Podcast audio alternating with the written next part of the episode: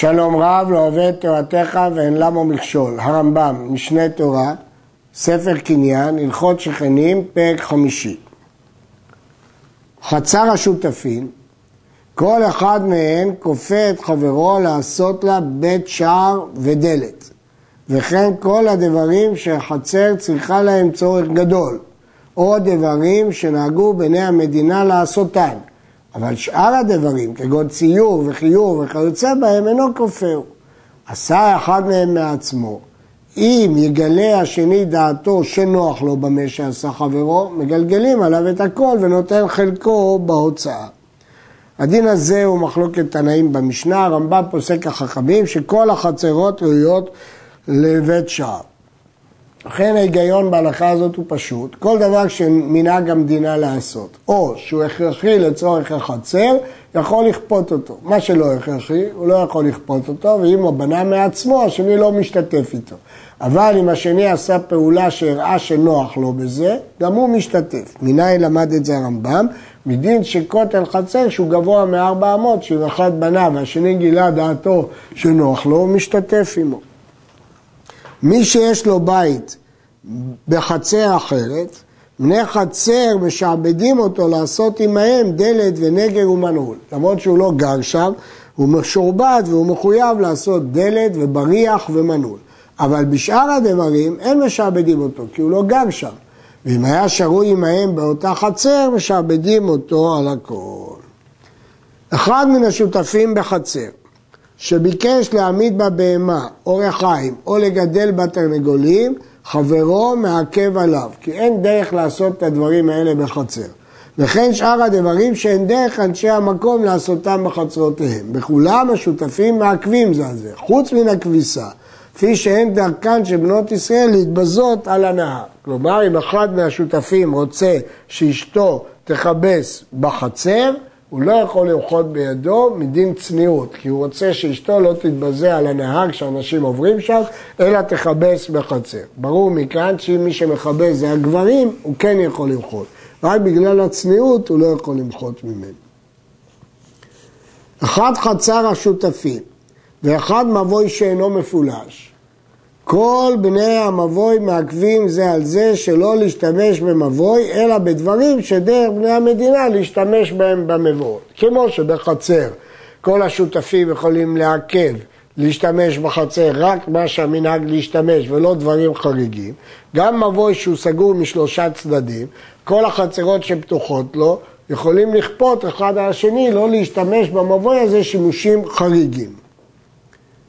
אחד מן השותפים בחצר שהעמיד בהמה או רחיים וכיוצא בהם בחצר, הוא כן העמיד דברים חריגים בחצר, ולא מיכה בו שותפו, השותף לא מחה, הרי זה מעכב עליו כל זמן שירצה. לא מועילה פה חזקה, כיוון שהשימוש הזה מפריע והוא לא שימוש בגוף הקרקע, לא מועילה בו חזקה ולעולם השותף יכול למחות.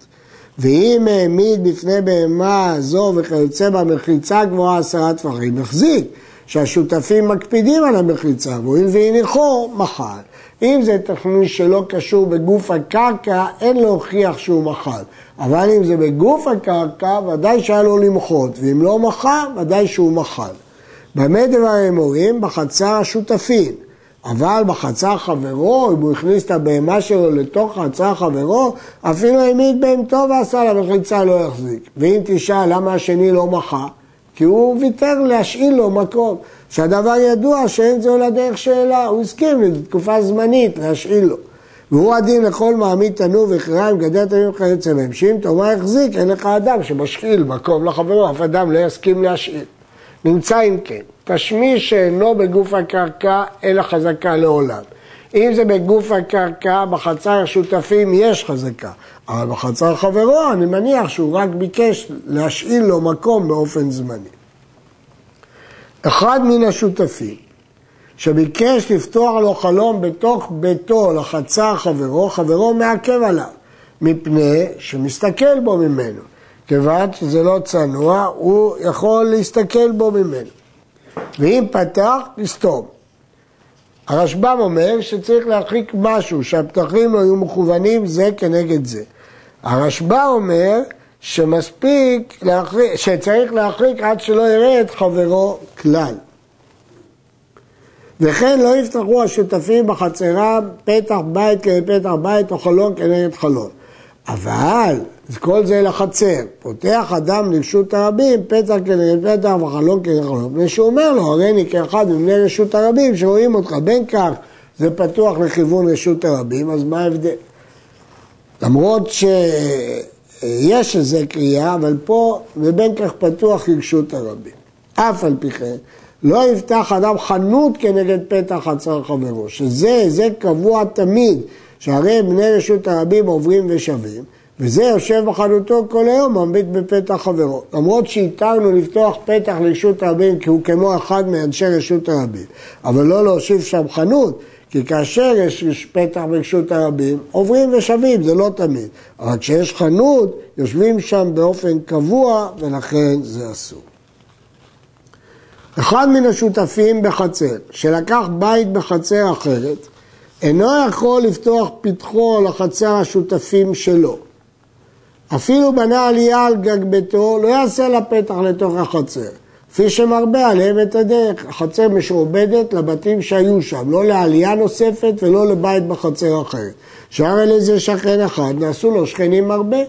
אבל פותח הוא פתח העלייה לתוך ביתו ורצה לחלוק חדרו לשניים, חולק. אם הוא רוצה בתוך הבית שלו, בוודאי שהוא יכול לעשות, לחלק את החדר לשניים, או לפתוח את העלייה לתוך הבית, אבל הוא לא יכול להוסיף על הבית.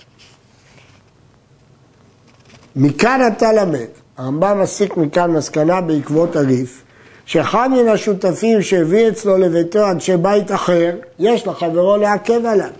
מפני שמרבה עליהם את הדרך, עכשיו יש יותר אנשים שהם דרים בחצר. וכן הסוחר ביתו לבעל הבית אחר, והביא עמו קרוביו ולימודיו וישכון עמו כאחד בבית זה, הרי המשכיר מעכב עליו, כי הוא מוסיף דיורים, כמו שאי אפשר להביא, לפתוח בית אחר לחצר, כי הוא מרחיב את אנשי החצר, גם כאן. הרעב"ד משיג עליו ואומר, הרי הרמב"ם עצמו התיר לבנות עלייה על גבי ביתו ולפתוחה לתוך ביתו, למרות שהוא מוסיף בעלייה דיירים חדשים. והרעב"ד אומר, וכי אסור לאדם להכניס אצלו לומדי תורה שיתאכסנו אצלו? אומר המגיד משנה שהאיסור להכניס דיירים חדשים הוא רק בדיירים שאינם סמוכים על שולחנו. אבל אם הם סמוכים על שולחנו, אדרבה, יהיה ביתו פתוח לרווחה ותבוא עליו ברכה. היה פתח של אחד מן השותפים קטן, אינו יכול להרחיבו. שהרי שותפו אומר לו, בפתח קטן אני יכול להסתתר ממך בשעת השמישי, ואני יכול להסתתר ממך בפתח גדול. וכן אם היה פתח גדול, רצינו שניים, שהרי הוא אומר לו, בפתח אחד אני יכול להסתתר, בשניים אני יכול. כל זה דין המשנה. אבל מי שיש לו פתח קטן לרשות הרבים ורצה להרחיבו, שהיה רחב לעשותו שניים, אין חברו שכנגדו מעקל עליו. ואין צריך לומר בני רשות הרבים שאינם יכולים לעכב עליו, כי זה רשות הרבים ושם כולם פותחים והולכים, ואין בזה בעיה של הזיק. כופין בני מבוי זה את זה, לעשות להם לחי וקורה על המבוי, כי זה שימוש לטלטול בשבת, ולכן כל אחד יכול לכפות את השני להשתתף בהוצאות של הלחי ושל הקורה. ומי שיש לו פתח במבוי, אין בני מבוי כופין אותו לעשות דלת למבוי. שיכול לומר, רצוני שיכנס בחבילתי עד פתחי, בלי דלת. ומבוי המפולש לרשות הרבים, וביקשו בני המבוי להעמיד להם דלתות, בני רשות הרבים מעכבים עליו, עליהם, שפעמים דוחקים הרבים ונכנסים בו, כשיש לחץ ברשות הרבים, הם נכנסים לתוך המבוי הזה, ולכן אין רשות משועבד לבני רשות הרבים, ואין רשות לבני המבוי לעשות דלתות במבוי הזה. מי שביקש לפתוח לו פתח במבוי שאינו מפולש, בני מבוי מעכבים עליו. כמו שאמרנו שבחצר הוא לא יכול להוסיף פתח, גם במבוי שאינו מפולש הוא לא יכול להוסיף פתח, כי כבר אמרנו שדינו לעניינים אלה כחצר. פני שמרבה עליהם את הדרך. ואם היה מבוי מפולש, אז דינו כמו רשות הרבים, פותח כל פתח שירצה לכתחילה. היה לו פתח סתום במבוי שאינו מפולש, הרי זה פותחו בכל עת שירצה. כי זה כן נקרא שהיה לו פתח, למרות שהוא סתום, הוא היה עשוי להיפתח. פרץ את פצימיו, אם כבר הוא פירק את המשקופים ואת המזוזות, אז נגמרה החזקה שלו של הפתח, ובני המבוי מעכבים עליו, הוא לא יכול מחדש לבנות פתח. וכן, אחד מבני מבוי שביקש לסתום פתחו ולהחזירו למבוי אחר, הוא רוצה להסתלק מהמבוי הזה ולפתוח את הפתח שלו למבוי אחר, בני מבוי מעכבים עליו. שמא יבוא עליהם מס, ומתמעט בחלקם מן המס הקצוף על בני מבוי. לפיכך, מקום שאין המס קצוב על בני המבוי, אז זה סוטה פתחו בכל עת שירצה. הוא לא יכול להסתלק מהמבוי הזה וללכת למבוי אחר, כי אז כשהמלך יטיל מס על המבוי הזה הוא לא ישלם, הוא ישלם במבוי השני, אז על ידי זה הוא גורם להם נזק. כמובן שמדובר פה במקרה שהמכס נקבע לפי מספר הפתחים שבמבוי. חמש חצרות הפתוחות למבוי שאינו מפולש, כולן משתמשות עם החיצונה, יכולות לעבור דרך החיצונה, והחיצונה משתמשת לעצמה. וכן השנייה משתמשת לעצמה ומשתמשת עם החיצונה ואינה משתמשת עם השאר. נמצאת הפנימית משתמשת עם כולם ומשתמשת לעצמה. אי אפשר לעבור מהמבוי אלא דרך כל החצרות. אז החצר הפנימית, כל החצרות משועבדות לתת לה דרך להגיע לחצר שלה. זאת שלפניה משועבדים לתת הדרך עד אליה, אבל לא מאליה לפנימית וכן הלאה. לפיכך אם בנה בעל השנייה הצטבע כנגד פתחו וסתמו, אין החיצונה יכולה לעכב עליו.